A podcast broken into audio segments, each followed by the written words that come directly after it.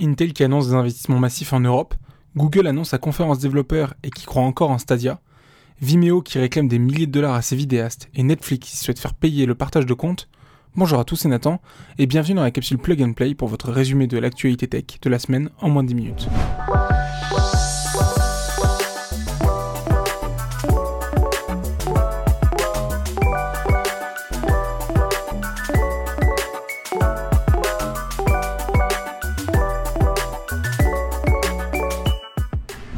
Intel, un des géants de l'informatique grand public, vient d'annoncer un investissement record pour la création de centres de RD et d'usines sur le sol européen.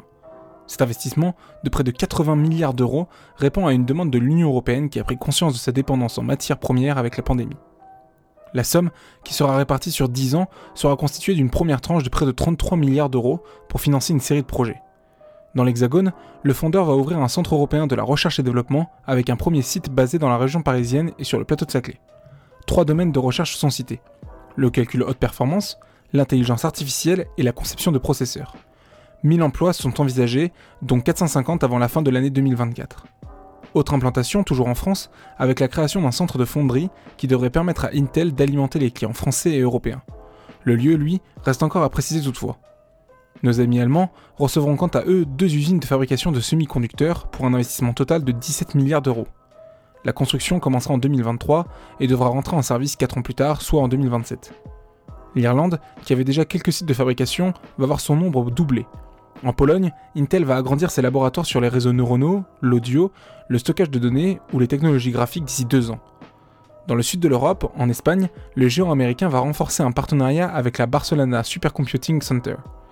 L'Italie se verra dotée d'une usine d'assemblage de processeurs.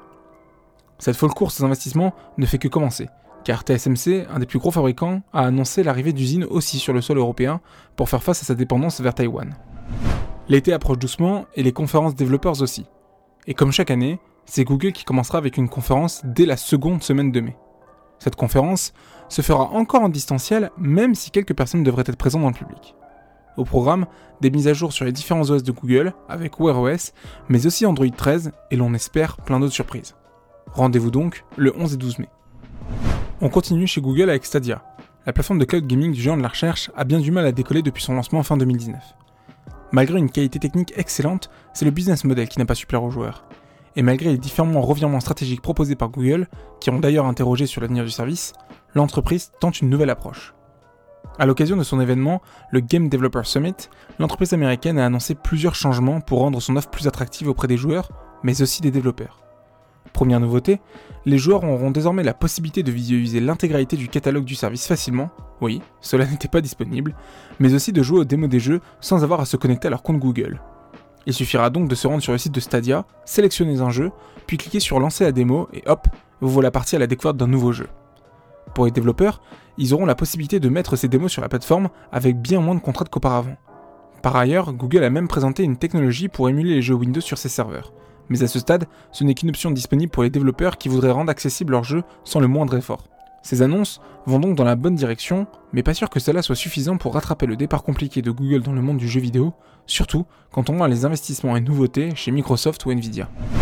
Mauvaise surprise pour certains vidéastes de la plateforme Vimeo. Cette plateforme, lancée quelques mois avant YouTube en fin d'année 2004, a depuis quelques années changé de business model pour se diriger vers des offres payantes. C'est ainsi que, ces dernières semaines, de nombreux créateurs inscrits de longue date ont eu la mauvaise surprise de recevoir un message de la plateforme leur déclarant en substance Si vous ne payez pas plus cher, nous allons supprimer votre contenu. The Verge, magazine américain, présente plusieurs exemples de cette invraisemblable situation.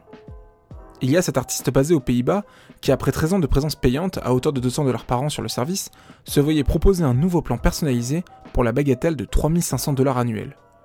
Pour justifier les augmentations imposées à ces derniers, la plateforme leur a indiqué qu'ils faisaient partie des 1% d'utilisateurs dont le contenu consomme le plus de bandes passantes. Il fallait donc payer pour se mettre à niveau, réduire cette consommation ou bien quitter Vimeo pour de bon, et ainsi perdre des dizaines, voire des centaines de vidéos postées.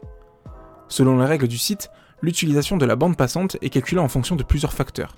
Lecture des vidéos, résolution, chargement du lecteur de la miniature, téléchargement, live streaming, etc la limite à ne pas dépasser serait fixée à 2 ou 3 Teraoctets par mois. Seuls les utilisateurs atteignant des niveaux inhabituellement élevés seraient concernés. Ces nouvelles exigences s'expliquent donc par le changement de stratégie opéré par la plateforme qui ne se cache plus depuis longtemps avoir abandonné son but originel.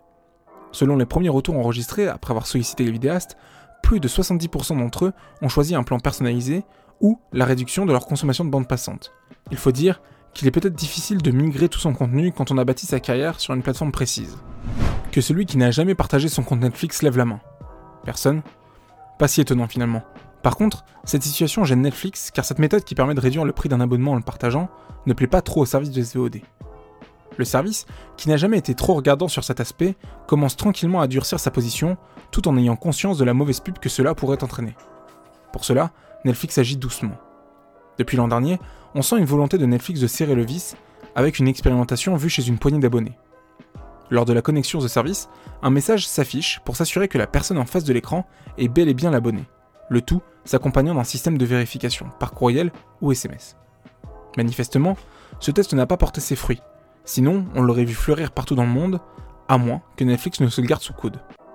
La plateforme tente désormais donc une nouvelle approche.